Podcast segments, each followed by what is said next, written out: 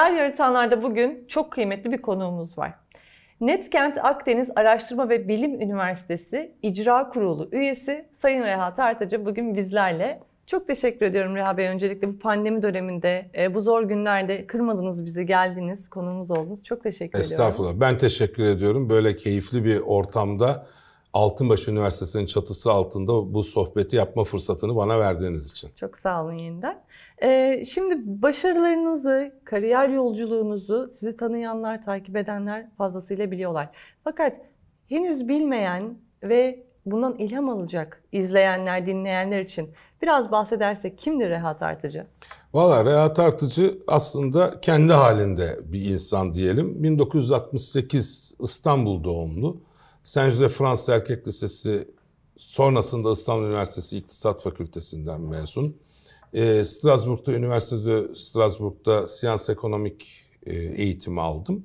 Sonrasında e, Fransa'da başlamış olduğum aslında e, medya ile ilişkimi Türkiye'de te, e, özel televizyonların ilk kuruluş döneminde Kanal 6'da kadroya dahil olarak sonrasında ATV'de, NTV'nin kuruluşunda NTV ekibinde, sonra CNBC'de e, devam ettirdim. 2001 yılında medyadaki yönetmenlik ve üst düzey yöneticilik kariyerimi e, bitirerek e, ilk önce kendi girişimim olan e, bir projenin içinde yer aldım.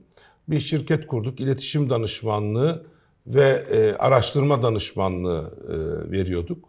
Sonrasında tekrar profesyonel hayata geri dönme e, yönünde bir karar aldım. Bu arada tabii medyadan e, birazcık da marketing communication tarafına da e, geçiş yapmıştım. Ondan sonra Türkiye'nin önde gelen e, kurumlarında gene üst düzey yönetici olarak e, görev yaptım.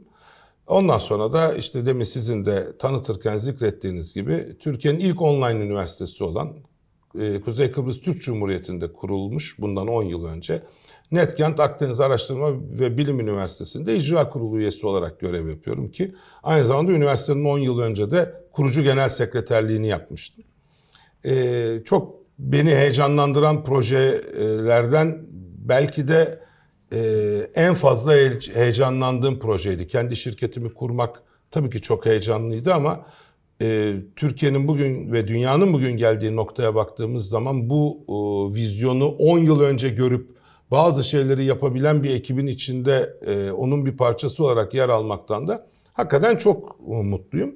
Tabii bu arada medya e, kariyerimi tamamlayıp kendi şirketimi kurduğum dönemde de aslında e, öğretim görevliliğiyle tanışma dönemim oldu. 11 yıl İstanbul Üniversitesi'nde e, pazarlama üzerine dersler verdim. Sonrasında da Bahçeşehir Üniversitesi'ne e, geçtim. E, Bahçeşehir Üniversitesi'nin Sosyal Bilimler Enstitüsü'nde işte bu sene 8. senem. İşte o, o şey e, dijital pazarlama, pazarlama stratejileri, marka yönetimi ve stratejik marka iletişimi derslerini e, veriyorum. Tabii ki e, icra kurulu üyesi olduğum Netkent'te de e, aynı e, disiplinlerde ders vermeye devam ediyorum. E, yani eğitmenim, kurumlara da eğitimler veriyorum arzu eden olduğu zaman. Avrupa Birliği İş Geliştirme Merkezi'nin Doğu Marmara ofisinde ABİGEM'in e, eğitmenler arasında yer alıyorum. E, eğitmek insanlara, eğitmek değil de insanlarla bir şeyleri paylaşabiliyor olmanın e, aslında beni çok daha fazla mutlu ettiğini gördüm. Onun için belki de bu süreçten daha fazla heyecan duyma sebebim bundan kaynaklanıyor. Bir üniversitenin parçası olabilmek çok bana göre özel ve önemli bir şey. Kişiliğinizde o halde zaten bilginin paylaşıldıkça kıymetlendiği olgusu var. Bu kesin ama bunu biz söylediğimiz zaman veya bunu söylemeye başladığımız dönemde e, çok fazla itibar görmüyordu. Bugün ne kadar gördüğünü gene tartışırız. Ama belirli çatıların altında bilgiye değer veren insanlarla bir arada olduğunuz zaman değer yaratabildiğinizi, bunu katma değer değil katlı değer şeklinde de büyütebildiğinizi aslında görüyorsunuz. Yani bu e, çok ince bir nüans ama bu nüans aslında dünyayı değiştirecek olan fikirlerin bugün doğmasına sebep olan e, nüanstır. Onun için e, bunun ne kadar değerli olduğunu doğru anlatabildiğiniz zaman herkes sizi anlayacak diye bir şey yok ama biz doğru bildiğimizi söylemekten vazgeçmeyenlerdenim ben. O tarafta olduğunuz zaman bir gün haklılığınız ispat edildiğinde de dönüp ya hakikaten ben bunu şu kadar yıl önce söyledim deme lüksüne sahip oluyorsunuz. Mesela size çok e, basit bir örnek vereyim. Ben ilk dijital pazarlama dersini vermeye başladığımda ki sizin bünyenizde de benden dijital pazarlama dersi almış olan e, yöneticiler var. E, dersin başında hep şunu söylüyordum. Dijital pazarlama demek sadece sosyal medyada reklam vermek, tanıtım yapmak değildir. Bu karışıklığı yaşıyor insanlar değil mi? Dijital pazarlama demek birebir aslında veri yönetimidir. Veri analizidir, veri madenciliğidir derdim. Herkes benden o dönemde dalga geçti. Ya böyle bir şey nasıl söylüyorsunuz hocam? İşte search engine optimization gibi gerçekler var. Bunları nasıl yok varsayıyorsunuz? Hayır bunları yok varsaymıyorum. Ama bir tane gerçekten bahsediyorum. Pazarlamanın temeli 4 işlem gibidir. 4P'den geçer, değişmez. 4P'yi hangi kanal üstünde uyguladığınızdır önemli olan. Dijital kanalda uygularsanız bunun adı dijital pazarlama olur. Bunu konvansiyonel kanalda uygularsanız işte konvansiyonel, konvansiyonel pazarlama. pazarlama, kurumsal pazarlama adını çok çeşitlendirmemiz Doğru. mümkün. Ama dört işlemi değiştirebiliyor muyuz? Bugün uzay fiziği diyorsunuz. Temelinde ne var? Dört işlem var. Doğru. Yani matematiğin kuralı değişmiyor. Buradan değer yaratmaktır asıl mesele. Biz pazarlama tarafında da ben bunu çok söyledim ama bugün dünyanın geldiği noktaya baktığınız zaman herkes bizim bundan 7-8 yıl önce söylediklerimizi kabul edip savunur hale geldiler. Ve yeni için, bir olguymuş gibi. Evet, bunu yepyeni bir şeymiş gibi anlatıyorlar. bir durum gibi. Halbuki bu yeni bir şey değildi. Bu var olan gerçeği mevcut konjonktüre göre yorumlama sanatı ama bunu anlatabilmek, bunu anlatırken karşı taraftakilerin de bunu içselleştirebilmesi noktasında problem yaşıyoruz. Anlama problemi yok. Anlıyorlar ama bunu içselleştiremiyorlar. Evet. İçselleştirdikleri zaman belli bir noktaya bunu taşıyabiliyoruz. Bugün en mutlu olduğum şeylerden bir tanesi bu. Yani biz bunu bundan yıllar önce söyledik. Yıllar önce söylediklerimiz bugün gerçek oldu ama değerli olduğu anlaşıldı. Şimdi herkes bunun üzerine kafa yoruyor. Bu değerleri e, bir araya getirdiğiniz zaman da işte ortaya yeni inovatif ürünler çıkıyor, yeni değerler çıkıyor e, tüketicinin mutluluğuyla ilgili olan formüllerin ne kadar basit olduğunu bir kere daha görüyoruz. Elbette. Bir de bahsettiğiniz olgu aslında insanı anlamaya da dayanıyor. Yani pazarlamanın özünde insanı anlamak olduğu için insanı anlama kavramı da çok şaşırtıcı görünüyor şimdi ama aslında başından beri pazarlamanın özü. Tabii ki. Yani insanı anlamak dediğiniz zaman o zaman ben bu işi direkt e, derste de vurguladığım şekle çeviririm. Temetnoske Latince bir tabir. Siz gayet iyi biliyorsunuz. Ama kendini bil demek. Kendini bilmeyen biri asla hiçbir ürünü pazarlayamaz. Çünkü ben hep şunu söylüyorum. Sahip olunan en değerli marka değil. Hangi markayı ne kadar iyi tanıdığınızı düşünüyorsunuz? En iyi tanıdığınız marka nedir diye soruyorum. Pek çok markanın adını zikrediyor arkadaşlar. Ben diyorum ki niye kendinizi söylemiyorsunuz? En iyi tanıdığınız marka adınız ve soyadınız. Buna sahip çıkmak zorundasınız. Bu markayı iyi tanıyorsanız, bunu pazarlayabiliyorsanız her şeyi pazarlarsınız. Ama kendini pazarlayamayan birinin herhangi bir ürünü pazarlama şansı maalesef yok. Yani bu da bir gerçek. Şimdi bu gerçek yüzyıllardır var. Bu sadece son dönemin gerçeği değil, yüzyıllardır var. İnsanoğlu hep kendini pazarlıyor. Annesine babasına pazarlıyor istediklerini yaptırmak için. Öğretmenlerine pazarlıyor not alabilmek için. Eşine, sevgilisine, erkek arkadaşına, kız arkadaşına pazarlıyor kendini beğendirip kendisini tercih etmesi için. Çünkü pazarlamanın temelinde ne diyoruz? Onu alma, beni al. Bir tercih var. E tabi beni al diyoruz. Bas bas bağırıyoruz. O markayı alma, beni al. E peki burada farklı bir durum yok ki insan Gene hayatının içinde. tercihler aslında. Bunu mühim olan indirgeyebilmek. Yani biz bireye indirgediğimizde küçük gruplara, küçük e, örneklemlere indirebildiğimiz zaman müşteriyi çok daha iyi tanıyoruz. Müşteriyi tanıdığımız zaman o zaman da müşterinin memnuniyetini sağlamak için onun istediklerini ona vermeye başlıyoruz. Doğru. Müşteri de bundan mutlu oluyor. Mutlu olduğunda sizi tercih ediyor. Sizin markanızda ürününüze yöneliyor. Siz de böylece satışlarınızı arttırıyorsunuz filan filan gibi çok derse girmeyeyim. Çok doğru. İzleyenlere de ayıp olmasın yani. Ama olur mu? Aksine söyledikleriniz o kadar kıymetli ki. Çünkü e, genel olarak aslında pazarlamanın günümüzden ziyade geçmişten geliş e, hikayesi ve günümüzde bu olgunun çok şaşırılan bir şeymiş gibi görülmesi gerçeğini aslında dile getirdiniz. Bu çok kıymetli. Yani bilgi. bilmiyorum çok teşekkür ediyorum ama şunu unutmamak lazım. Martin Lindström'ün Biyoloji diye bir kitabı var. Martin Lindström orada diyor ki tüketiciler hiçbir zaman doğru söylemezler. Ama bu onların yalan söylediklerinden değil doğrunun ne olduğunu bilmediklerinden kaynaklanır diyor. Ve kendilerinin ne istediklerini de bilmediğinden Tabii. aslında. Yani kendilerini tanımıyor bazı tüketici. Kendilerini tanımadıkları için ihtiyaç ve istekleri de bilmiyorlar. Aslında pazarlamanın güzelliği belki de insanlara e, ihtiyacın bu dedirtip bunu ihtiyaç yaratabilmek kimi zamanda. Acaba ihtiyacını mı bilmiyor? Çünkü şöyle bir şey var. Ben de Martin Nisson tarafında olanlardan olduğum için bunu söylüyorum. Tüketici bazen bir ürünü ve bir markayı neden tercih ettiğini bilmeksizin onu satın alıyor. Yani hiçbir fikri yok, hiçbir deneyim yaşamamış, muhtemelen hiçbir ihtiyacı da yok. Ama görüyor, yapılan güdülemeye takılıyor. Bilinç o güdülemeyle aslında, evet aslında bilinç dışı da demeyelim ki sizin çok yakın olduğunuz bir konu. Nöro marketingin içine girdiğiniz zaman ki e, bu konuda benim en e, değer verdiğim kişilerden bir tanesi de e, hem Kerem Dündar hocadır hem de Yener Bey'dir. Yener Girişken de siz de gayet yakinen tanıdığınız için söylüyorum. E, insanların aslında arkasında duran zihinlerini ikna etmeniz gerekiyor pazarlama yaparken. Kendisini Doğru. değil. Yani onun aynaya baktığında gördüğü surettir esas olan. Ben aynaya baktığım zaman şu an kameraya baktığım gibi eğer ki sadece kendimi görüyorsam bunda bir problem var. Aslında arkadakini görmem lazım. Çünkü kendimi tanımak için onu ikna etmem lazım. O arkadan sürekli konuşuyor çünkü. Doğru. İttiğimiz bir yan var arkada Tabii, aslında. Ve siz şimdi mesela ben size bir şeyler anlatıyorum burada. Biz program yapıyoruz. Arkanızda diğer arzu size sürekli konuşuyor. Diyor ki ya bu söylediklerini boş ver.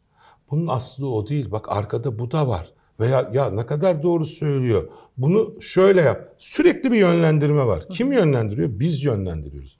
Kendi kendimizi yönlendirmeye çalışıyoruz. Aslında onu etkilerseniz istem dışı alışverişi sağlıyorsunuz ki özellikle kadın tüketici grubunda bunu çok rahat yapabiliyorsunuz. Bu bir gerçek. Ha erkeklerde yapamıyor musunuz?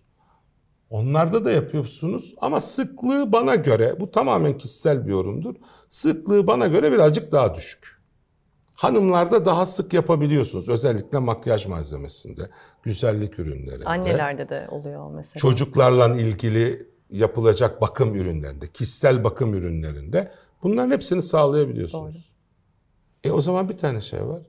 Ben kimle uğraşacağım? Ben önce kendi zihnimle uğraşacağım. Çok doğru. Onu ikna edebilirsem müşterininkini zaten ikna ederim diye düşünen taraftayım diyeyim. Çok doğru. Şimdi pazarlamada inanılmaz bilgiler paylaşıyorsunuz ama vizyoner bir yönünüz de var. Çünkü günümüzde şimdi pandemide biz online eğitimin gerekliliğini gördük. Şu anda hepimiz üniversiteler Türkiye'de online eğitimde, internet üzerinden uzaktan eğitim sistemiyle ilerliyoruz. Ee, çünkü e, sağlık e, durumu olarak, e, fiziksel olarak üniversite binalarına gidemiyoruz. Ee, ama eğer bu sistem yapıları olmasaydı, oluşturulmasaydı bugün biz bu sistemi bir anda da oluşturamayacaktık. Kesinlikle. Ama siz bunu bundan 10 yıl önce vizyoner bir bakış açısıyla aslında görmüşsünüz. Bugün bazı üniversiteler hala online sistemi nasıl oturtacağım paniği yaşarken pandemi döneminde bile. Peki nasıl oluştu bu Netkent Üniversitesi fikri aslında? Biraz bahseder misiniz? Şöyle söyleyeyim ben tabii e, bu konuda mütevelli başkanımız ve başkan yardımcımızın e, çok önemli bir vizyonu ortaya koymasıyla aslında Türkiye'de e, uzaktan eğitimin tanınmasında, bilinmesinde e, çok önemli rol oynayan bir yatırım şirketleri vardı. O zaman e, yani bu söylediğim yıllar 2007'ler, 2008'ler daha üniversite kurulmadan önce e, çeşitli üniversitelerin e, programlarına teknolojik yatırım yapıp e, bunun tanıtılmasını, duyurulmasını sağlayarak üniversitelerle ortak programlar yapıyor idi. E, element eğitim teknolojileri. E, biz, ben de orada yöneticiydim. Sonrasında bu fikir gelişip üniversiteye dönüşme fikri ortaya çıktıktan sonra dönemin yok başkanından da bu anlamda bir şeyle yönlendirmeyle ve e, rahmetli kurucu Cumhurbaşkanı Rauf Denktaş'ın da büyük destekleriyle e, Kuzey Kıbrıs Türk Cumhuriyeti'ni bir bilişim adasına dönüştürmek e, için böyle bir girişimde bulunduk. Orada ilk online üniversiteyi hayata geçirdik. Çünkü burada da temel amaç şuydu. Kuzey Kıbrıs Türk Cumhuriyeti'nin çok ciddi bir eğitim ekonomisi var adaya gelen öğrenciler üzerinden. Yabancı Ve orada da çok fazla hem yabancı hem Türk öğrenci var.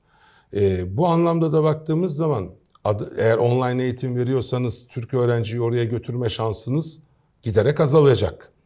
Ee, e, oradaki üniversitelerin de bu yaratmış olduğu değeri e, ortadan kaldırmamak veya onların yarattığı değerden pay almamak adına ee, biz sadece online eğitim veren ama ÖSS ve ÖYS o zamanki adıyla sınavıyla öğrenci kabul etmeyecek, üniversiteden mezun olmuş veya bir e, Türk öğrenciler için söylüyorum, lisans ya da ön lisans programına kayıt olmuş öğrenciyi kaydedecek modellemeyle bunun e, üniversitenin kuruluş iznini hem Milli Eğitim Bakanlığı'ndan hem de e, Kıbrıs'taki Yüksek Öğrenim Kurumu olan YÖDAK'tan aldık. Sonrasında 2018 yılına kadar bir e, hazırlık döneminden geçti üniversite. 2018 yılında da öğrenci kabul etmeye başladı. Ama o gün ortaya konulan vizyonun bugün geldiği noktaya baktığınız zaman e, hakikaten sizin söylediğiniz gibi mütevelli heyet başkanımızın ve başkan yardımcısının e, ortaya koymuş olduğu vizyonun ne kadar önemli olduğunu, ne kadar ileri görüşlü olduğunu bugün çok daha iyi anlıyoruz. Tabii inanılmaz. O dönemde bunu ee, herkes şey diye görüyordu. Ya uzaktan eğitim mi olur? Ya uzaktan eğitim e, şey yapmaz, tercih görmez. Halbuki dünyada uzaktan eğitim e, özellikle Bologna süreci e, başladıktan sonra çok daha önemli hale geldi. Evet, Çünkü Ivy League okulları, Harvard tabii, gibi, MIT gibi yani bu hepsi University anda, of London gibi elbette. external programlarda İnanılmaz pek çok üniversiteyle e, mukayese edebilirsiniz. Ama burada en önemlisi interaktiviteyi sağlamaktı. Onların pek çoğunda o zaman işte canlı ders işleme yoktu. Ee, şeyle öğretim üyesiyle öğrencilerin birebir iletişim kurması e, mümkün değildi. Ama biz bunların hepsini sağlıyorduk ki her şeyi de bir de e, bu anlamda e, büyük bir gururla söyleyebilirim. Kendi yazılımlarımızda yapıyorduk. Yani hiçbir bugün piyasada şu anda çok kullanılan, adı bilinen e, uygulamaların da hiçbirini kullanmıyorduk. Tamamen kendi yazılım ekibimizin gerçekleştirdiği sanal sınıfta öğretim yönetim sistemiyle, öğrenci yönetim sistemiyle bu işleri hayata geçirdik. Ve öğrenciler aslında fiziksel gitmiş gibi üniversitede Aynen. aynı eğitimi aynı kalitede Aynen. alabildiler bu tabii sayede. Ki, tabii ki. Yani bir video izler gibi değil. Asla değil. Yani şu canlı anda bizim gibi. videomuz çekiliyor, izleniyor ama bunu bugün canlı yayınlasaydınız bugün canlı da takip edebileceklerdi. Biz burada belli imkanları kullansak bize soru da sorabileceklerdi. Bu sorulara cevap da verebilecektik. Yani bunun aslında bir televizyon yayıncılığından hiçbir farkı yoktu yaptığımız işin. Yani nasıl televizyonda seyirciyle interaktivite kuruyorsunuz? Burada da öğrenciyle öğretim üyesi arasında bir interaktivite kurmak ama bunu hakikaten değer yaratacak şekilde yapmakta esas evet, olan. Biz böyle yaptık. çünkü büyük. Oradan bu noktaya kadar taşıdık.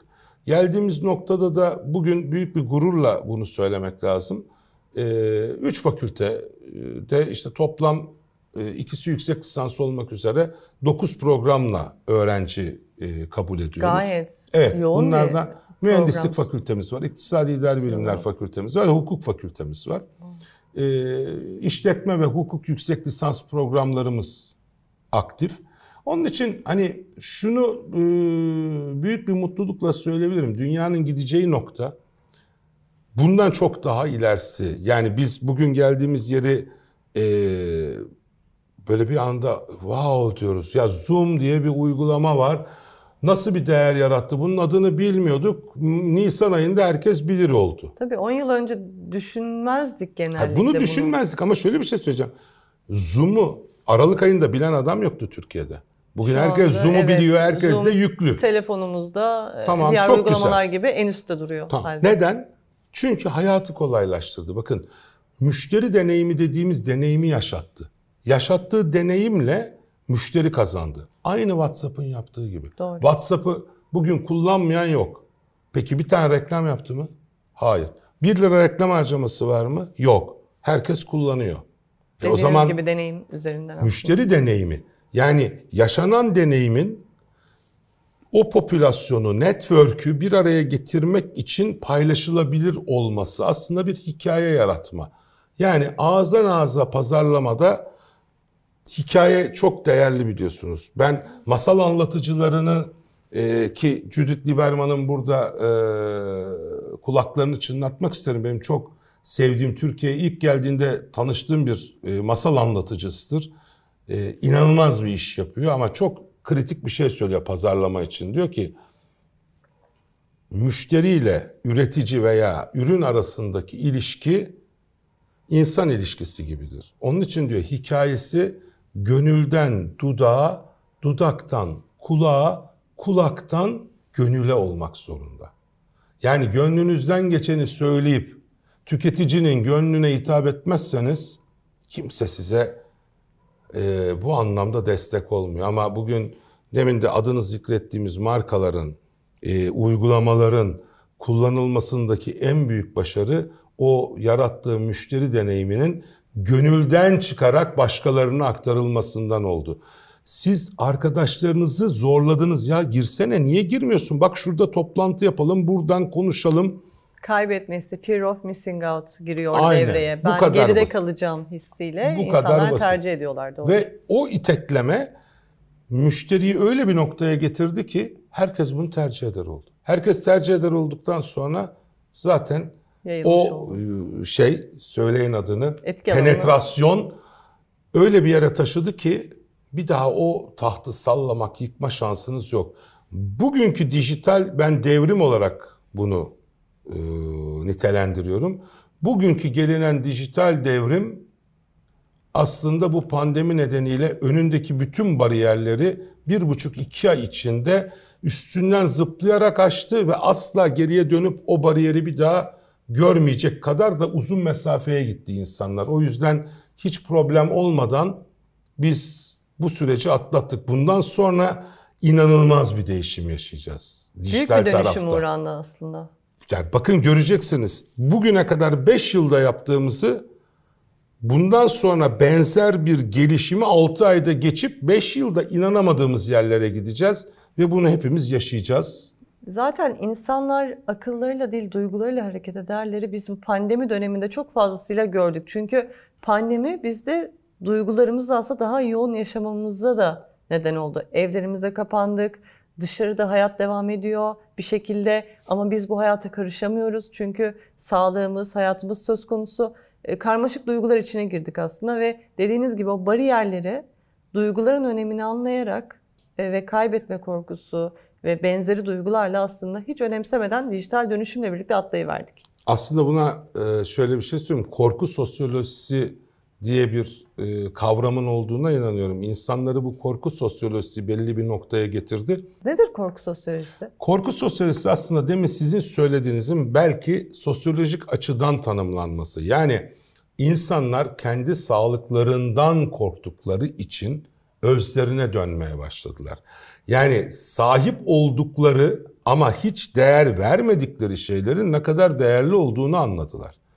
Çok basit bir örnek vereceğim. Eskiden sokağa çıkmanın bir değer olduğunu hiçbirimiz görmüyorduk. Anlamak istemiyorduk. Kıymetini Bizim için tabii bizim için çok normal bir şeydi. Ne zaman ki bu e, pandemi sürecinde sokağa çıkmama korkusu geldi. Yani ya, kısıtlamadan bahsetmiyorum. O gün anladı ki kendi evi, hanesi içindeki hayat da aslında hiç e, bugüne kadar görmediği kadar güzel yanları varmış. Yani korku sosyolojisinden kastım o korkunun yarattığı sosyolojik değişim. Yani burada insanlar çocuklarını tanıdılar, küçük çocuğu olanlar. Aslında, aslında travma Tabii ki. ve sosyolojik bir olguya dönüştü bu Yüzde travma yüz. ile birlikte. Bakın eşini tanıdı insanlar. Ee, çocuklarını tanıdı. Hiç evden çıkmayan çocukların ne yaptığından keyif aldığını görmeye başladı. Eskiden ne yapıyordu? AVM'ye götürüyordu. AVM'de çocuk alanına bırakıyordu. Kendi alışveriş yapıyordu. Çocuğuyla hiç ilgilenmiyordu. Çocuk dışarıda arkadaşlarıyla beraberdi filan. E şimdi hep evin içinde olduğu zaman birbirimizi bile aslında. Aynen böyle. O yüzden korkunun yaratmış olduğu sosyolojik değişimi bugün pazarlamacılar özellikle iyi değerlendirirlerse buradan yaratacakları değerle çok fazla e, ileriye yönük, yönelik adım atacaklarını düşünüyorum kendi markaları ve ürünleri açısından. Kesinlikle katılıyorum söylediklerinize. Çünkü büyük bir dönüşüme uğradık aslında. Bu bir travmaydı fakat travmanın etkileri aslında dediğiniz gibi e, bizim tabularımızı yıkmamıza ve yeni bir çağ aslında yeni bir dönüşüme dönüşmüş bir alana geçmemize neden oldu. Yüzde yüz. Ama şimdi burada zihinle ilgili konuşuyoruz aslında bir Evet. yandan da. Zihinsel sermayenin gücü hakkında ne düşünüyorsunuz? Valla düşüncem aslında çok basit temellerin üzerine oturuyor. Ben bilginin en önemli sermaye olduğunu düşünüyorum. Ama bilgiyi akılla yoğurmadan değere dönüştüremediğimizde bildiğim için bir insanın sahip olabileceği en önemli sermayesinin maddi sermayesi olmadığını, zihinsel olarak sahip olduğu sermayenin yani deneyimleriyle, aklıyla edindiği bilgileri bir değere dönüştürdüğü zaman başarıya giden yolda e, hızla yol alabileceğine inandığım için diyorum ki insanların en önemli sermayesi ki bu kurumlar için de geçerli. Zihinsel sermayedir. Yani bilginin akılla birleştiği zaman yarattığı değerdir. Yani şöyle bir örnek vereyim size. Bakın CEO diye bir kavram var. Değil mi? İcra kurulu başkanı veya işte üst, en üstteki yönetici diyelim. Hepsi bugün dijital olarak toplantı yapıyorlar. Yakında adının DEO olarak değiştiğini göreceksiniz. Chief Executive Officer değil, Digital Executive Officer olacaklar. Çünkü artık fiziki toplan, toplantı yapma ihtiyacından uzaklaşmaya başladılar. Çok eski bir tabirdir, müşteri veli nimetimizdir. Halbuki müşteri artık veri nimetimizdir. Çünkü müşterinin tamamı veri üretiyor. Ürettiği veriyi her an üzerinde taşıdığı çiple ki cep telefonunu ben bir çip olarak e, adlandırıyorum. Akıllı telefonlarda özellikle. Evet, sürekli veri üretiyor. Ürettiği veri onun marka için ne kadar önemli ve değerli olduğunu gösteriyor. Onun için veli nimet olmayacak artık. Veri nimet olacak. Çünkü bir ürettiği veriyle ha bu tabir bana ait değil. Sahiplenmeyeyim. Çok sevdiğim ve inovasyon konusunda da Türkiye'de en değer verdiğim isimlerden biri olan gazeteci abim Şeref Oğuz'a aittir. Çok Ben de Şeref tabir. Şeref abinin lafını e, size burada zikrettim. Onun için hani bana mal edilmesin, Yok. hadsizlik yapmak Ama istemem. çok doğru bir tabirmiş. Evet, süper bir e, tanımlamadır. E, veri nimettir. Onun için verinin doğru analiz edilebilmesi için neye ihtiyacınız var? Bilgiye ihtiyacınız var. Deneyime ihtiyacınız var. Bu ikisiyle beraber toplamış olduğunuz veriyi analiz edebiliyorsanız bundan değer yaratma ihtimaliniz var. Onun için zihinsel sermaye dediğim sizin sahip olduğunuz akıl ki Allah herkese vermiş. Ama bunun yanında bugüne kadar edindiğiniz bilgilerin bütünü ve edindiğiniz deneyimi bir araya getirip bunu yoğurabilme, harmanlayabilme şansını da herkese nasip etmemiş. Yani rahmetli bugün e, Apple'ın efsane CEO'suna Steve Jobs'a e, bakarsak şunu çok iyi görüyor olmamız lazım. iPod, iPad, iPhone. İlk dij- e, yani dijital müzik çalar. Peki dünyadaki ilk taşınabilir müzik çaları Apple mi üretti? Hayır. Sony, Sony Walkman. Walkman'le evet. İlk dokunmatik ekranlı telefonu Apple mi üretti? Hayır. IBM Palm.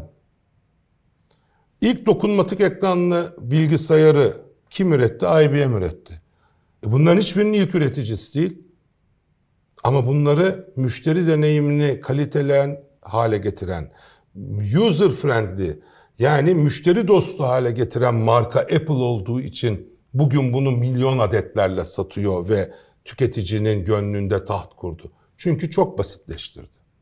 Evet dünyanın geldiği noktada teknolojideki değişim de buna imkan verdi ama bunu ilk icat eden de bu noktaya taşıyabilirdi. O taşıyamadı. Karmaşıklığa tahammülümüz yok aslında Tabii ki. tüketiciler olarak. Bakın bugün akıllı telefonu bir 2 yaşındaki, iki buçuk yaşındaki çocuğa verdiğiniz zaman istediği bütün videoları izleyebiliyor. Anneye babaya ihtiyacı olmadan.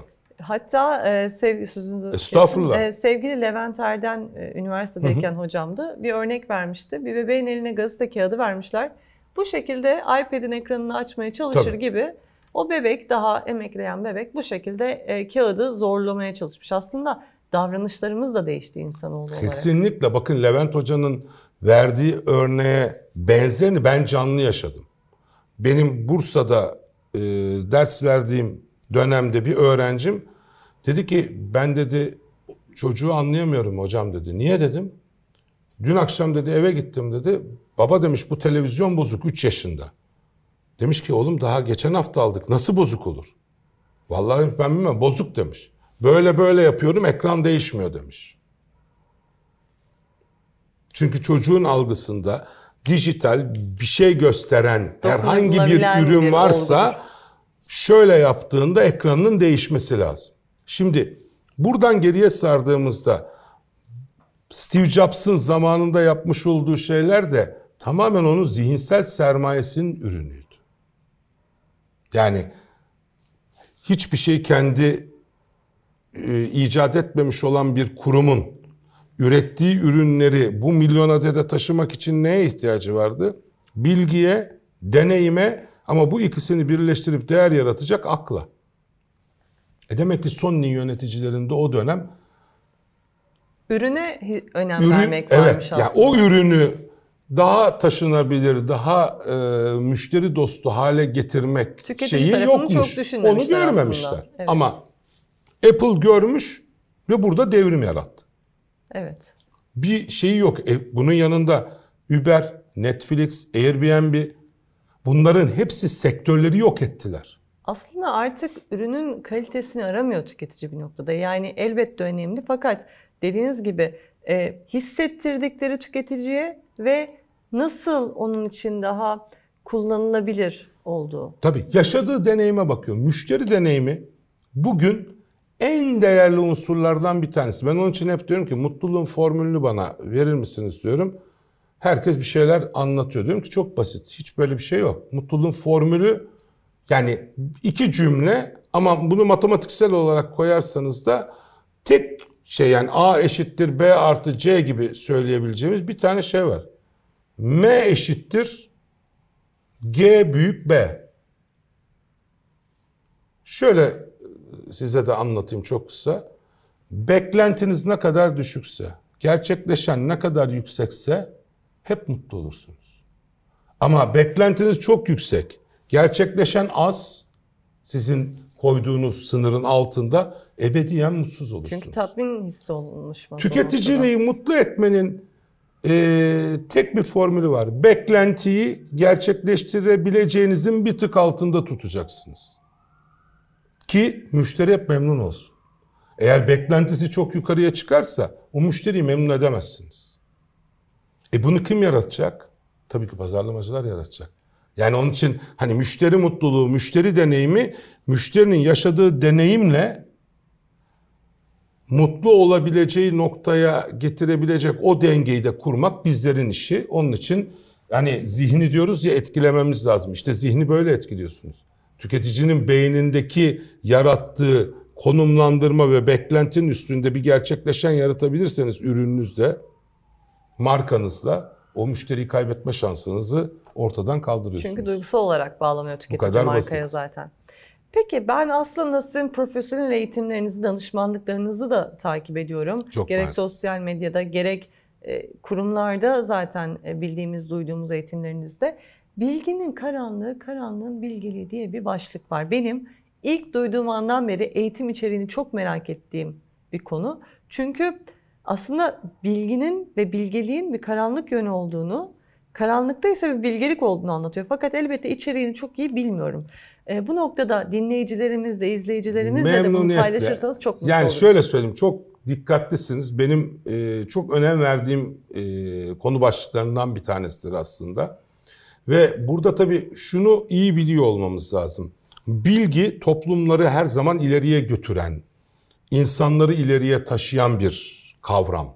Ama bilgiyi öğretilmiş bilgiyle sınırlı hale getirirsek aynen zihinsel sermayede olduğu gibi aklı bunu yorumlamanın dışında tutarsanız bilgi sizin için çok ciddi bir karanlığa, kaosa dönüşebilir. Çünkü öğretilmiş bilgi diye tabir edilen özellikle kurumsal hayatın içinde kurumsal hafızayla sınırlı tırnak içinde söylüyorum.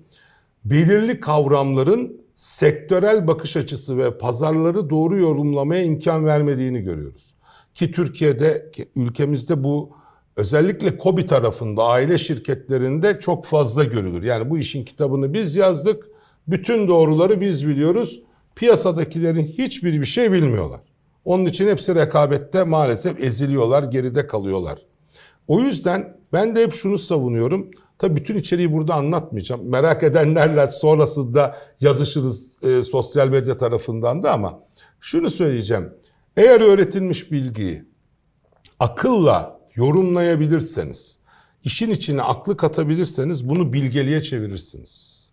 Ama bilgiyi sadece aldığınız kadarıyla kullanmaya çalışırsanız işte o zaman bilginin karanlığının içine gömülürsünüz o karanlıktan bilgeliğe doğru yol alamazsınız ve bir kaosun içine sürüklenirsiniz. Ha kaos kötü bir şey de değil. Kaos yeniden düzen yaratmadır aslında. Her kaosun arkasından o kaosun yarattığı yeni bir düzen gelir. Ha bu düzene ayak uydurabilirseniz hayatınızı farklı şekillerde devam ettirebilirsiniz. O artık sizin kurumsal becerinize kalıyor.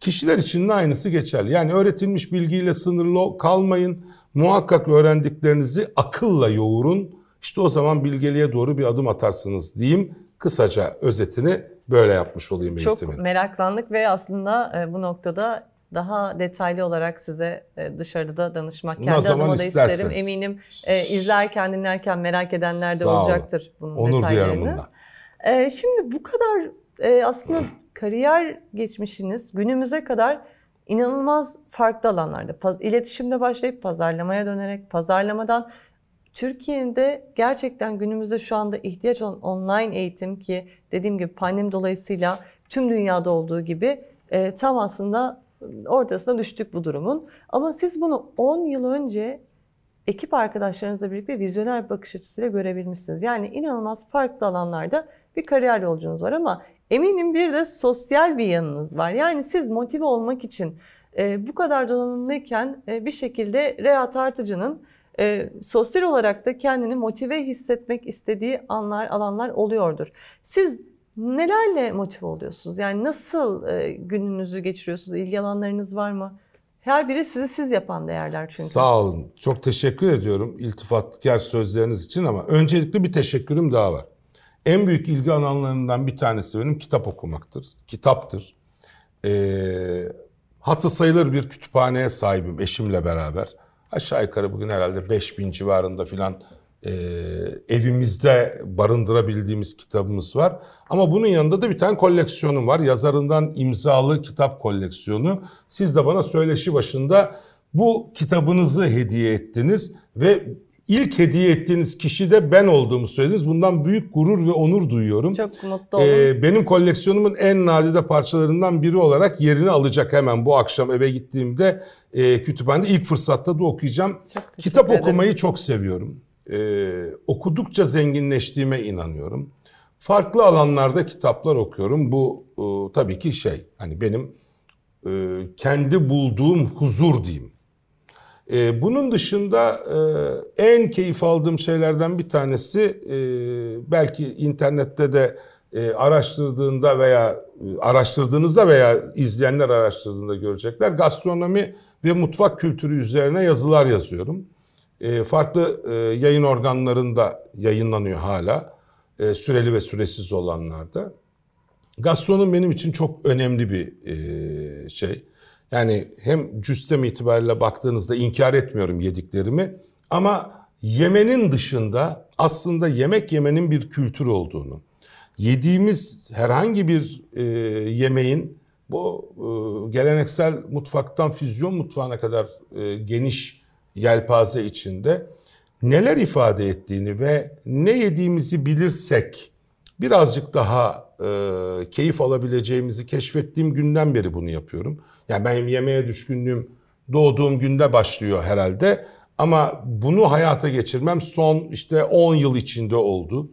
E bunlar rahatladığımı hissettim. Yani onu okumak, bunu başkalarına aktarabilmek, bu mutfak kültürünün yaygınlaşmasına imkan vermek ve bir de benim en e, şey yaptığım noktalardan bir tanesi işte dijitalleşme başladıktan sonra e, adının yanında gurme yazan ki ben gurme olduğumu hiçbir zaman kabul etmeyen biriyim. Gurme başka bir şey. Ben gusto yazıyorum ama hani keyif yazıyorum ama keyfin dışında bu işin kültürel boyutunu e, nasıl olması gerektiğini, insanlara yemek kültürünü ve mutfak kültürünü nasıl anlatabileceğimiz üzerine kafa yormaya gayret ediyorum. Ama dijital taraftaki işte ıı, kanaat önderi diyebileceğimiz, influencer diyebileceğimiz, blogger diyebileceğimiz arkadaşların bu konuda ne kadar bilgisiz olduklarını ve bu bilgisizliğe rağmen kurumların onlardan belirli noktalarda geçtiğimiz yıllarda e, medet umarak bazı tanıtımlar yaptıklarını gördüğüm zaman da maalesef gastronomiyi değersizleştirdiklerini gördüm. Şimdi bu çok kritik bir nokta. Geçtiğimiz yıl Kayseri'de Kayseri Gastronomi Çalıştayı'nda konuşmacıydık. Konuşmacılardan biri bendim. Belediye başkanları, Büyükşehir Belediye Başkanımız dahil olmak üzere oturuyorlardı.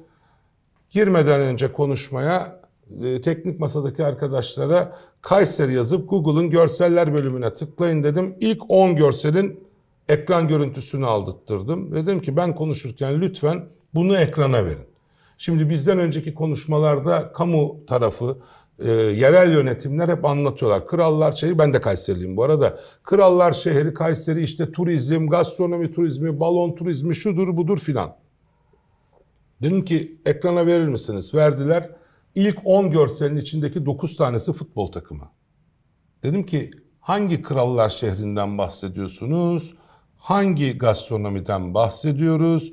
Hangi turizmden bahsediyoruz? Arayan birinin görsel bile bulmakta ilk onda mümkün olmayan bir search engine optimization veyahut söyleyebileceğimiz çok fazla teknik terim var. Bunların hiçbirini uygulamadan burada kürsüden, burada bu salonda bulunanlara bunu anlatmak, bu çalıştayı yapmak nasıl dedim bir mantıktır. Teşekkür ettiler ama bozuldular tabii doğal olarak. Ama bunu e, özür dileyerek söylüyorum. Gaziantep için de söyleyebilirim ki UNESCO'nun e, listesine girmiş ilk Türk şehrimizdir. İnanılmaz bir mutfağa sahiptir. İnanılmaz bir değeri vardır. Ama bugün Kayseri için de örneğini vereceğim. E, şey için de örneğini vereceğim. Gaziantep için de. İstanbul'da Gaziantep mutfağını en iyi temsil ettiğini söyleyen restoran zinciri adını vermeyeyim ayıp olur. Yazacağım için e, dergideki şeye yorumma ondan burada söylemeyeyim. Menüsünü aldığınız zaman lahmacunun altında Turkish pizza yazıyor. Ki otelleri var Antep'te. Antep mutfağını çok sahiplendiklerini söylüyorlar. Böyle sahiplenenlerle biz Gaziantep mutfağını hiçbir yere getiremeyiz. Gaziantep'li olup lahmacuna lahmacun yazamayan, İngilizcesini Turkish pizza yazan bir zihniyeti kabul etmek çok zor. Ki Kayseri'deki çalıştayda aynı Haziran'a dedim ki havalimanında birinci katta pastırma satıyorlar. Turkish brezola yazıyor altında. Bizim çalıştayın yapıldığı otelin restoranında mantı menüde Turkish ravioli diye yer alıyor. Yani size şunu söylemek istiyorum Arzu Hanım. Bugün İtalya'da bir İtalyan restoranında Türk müşteriler çok geliyor diye pizzanın altına İtalyan lahmacun yazarsa bir İtalyan pizza restoranı sahibi ya da ustası Hangi şehirdeyse o şehrin meydanında idam ederler. Biz bu kültürü daha benimseyememişiz. Biz bu kültürü bir noktaya getirememişiz. Ha bizim gibi gene diyorum hani ben işte doğru söyleyeni dokuz köyden kovarlar. Biz bunu yıllardır söylemeye çalışıyoruz. Bu söylemeye çalıştığımız için de Türkiye gastronomisine, şehirlerin gastronomisine bir şeyler katmaya gayret ediyoruz. Ama onlar ne yapıyor? Ki burada Fatma Şahin'in Sayın Başkan'ın Gaziantep için yaptıklarını asla kimse yatsıyamaz. İnanılmaz çalıştı. Ama Gaziantep'linin sahip çıkmadığına bir Gaziantep'li olan Fatma Hanım nasıl sahip çıkacak? Yani bütün restoranların menülerini de belediye başkanı mı denetleyecek? Yani işte bu taraftan baktığında marka şehir yaratmak dediğimiz zaman işte bir de hani işin tarafı, marka tarafımız olduğu için şehirlerin markalaşması, marka şehirler yaratalım. Çok güzel. Neyle yaratıyorsunuz? Hangi değerlerinizle yaratıyorsunuz? Bu işe nasıl sahip çıkıyorsunuz dediğimizde aslında bu kadar detaya inmek gerekir diye düşünüyorum. O yüzden benim gastronomi tarafındaki üstlendiğim misyon ve keyif aldığım hobim bu kültürün çok daha geniş kitlelere ama doğru şekliyle, doğru uygulamalarıyla anlatılmasına katkı sağlayabilmek. Aslında inanılmaz bir noktaya e, parmak basıyorsunuz. Paydaşları zaten bunu desteklemiyorken dediğiniz gibi e, insanlar bu noktada ne yapabilsin? En kötüsü şu, paydaşlar desteklediklerini zannediyorlar. Desteklediklerini zannederken gelen müşterinin bizim öz değerimizi öz adıyla değil, kendi ülkesinde veya dünyadaki bilinen benzeriyle tanıtmak gibi bir yol kat ediyorlar ki işte o sizin söylediğiniz sorduğunuz soru bilginin karanlığı, karanlığın bilgeliği burada başlıyor. Çünkü bu bilgi karanlık bir bilgi. Biz buna ravioli dersek mantıyı daha rahat anlatırız. Hayır, mantının adı mantıdır. Bunun adı değişmez. Parmesanın adını İtalyan kaşarı koyabilir misiniz? Örnek veriyorum. Böyle bir dünya yok. Doğru. Yani bu yok. Ama işte bilginin karanlığı burada başlıyor ve işin en kötüsü bu iş için inanılmaz çaba sarf eden insanların beraber hareket ettiği, hareket ettiği paydaşları bu kaosa girmek için bu bilgiyi doğru kullanamıyorlar veya doğru kullandıklarını zannediyorlar.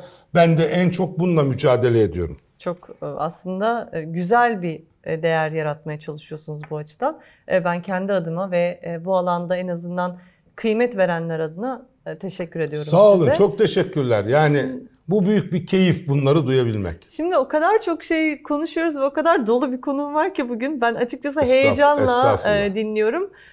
Fakat toparlarsak genel olarak ee, çok kıymetli bir değersiniz. Çünkü anlattıklarınız dediğim gibi e, dinleyenlere, izleyenlere farklı bakış açıları katacak aslında. Bu çok kıymetli e, bir olgu.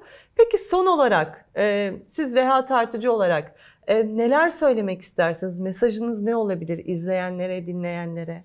Valla şöyle söyleyeyim hem izleyenlere hem dinleyenlere Öncelikle çok teşekkür ediyorum vakit ayırdıkları için, konuşmanın veya sohbetin sonuna kadar dinledikleri için. Ama e, hiç değişmeyen bir söylemim var, hep onu söylüyorum. Ben de bunu uyguladım. Ben kalbimin sesini dinledim ama bunu aklımla birleştirdiğim zaman gitmem gereken yönü seçtim. Bunun peşinde koştum ve sizin de e, iltifatkar sözlerinize e, bu anlamda ben de duyduğum zaman çok mutlu oluyorum. Onun için mutluluğun formülü çok basit. Beklentiyi çok yükse yükseğe getirmemeniz lazım. Gerçekleşenin bunun üstünde olması lazım. Ben de gerçekleştirebildiklerimi aklımla ama kalbimin sesini dinleyerek yaptım. İnşallah e, geride bir gün bir e, hossada bırakmışım diyebilirim. Onun için hani çok bir şey yapmaya, çok para kazanmaya gerek yok benim için. Bu işte temel şu, başardıysanız bunun sizin adınız zikredilerek daha geniş kitlelere yayılması. Bunu sağlayabilirsem bence görevimi yapmışımdır. Ben çok teşekkür ediyorum. Bugün bizlerle oldunuz. Bu değerli sohbetiniz, e, sağ olun. keyifli ben de çok teşekkür e, ediyorum. sohbetiniz için çok teşekkür ederim. Çok teşekkürler. Sağ olun.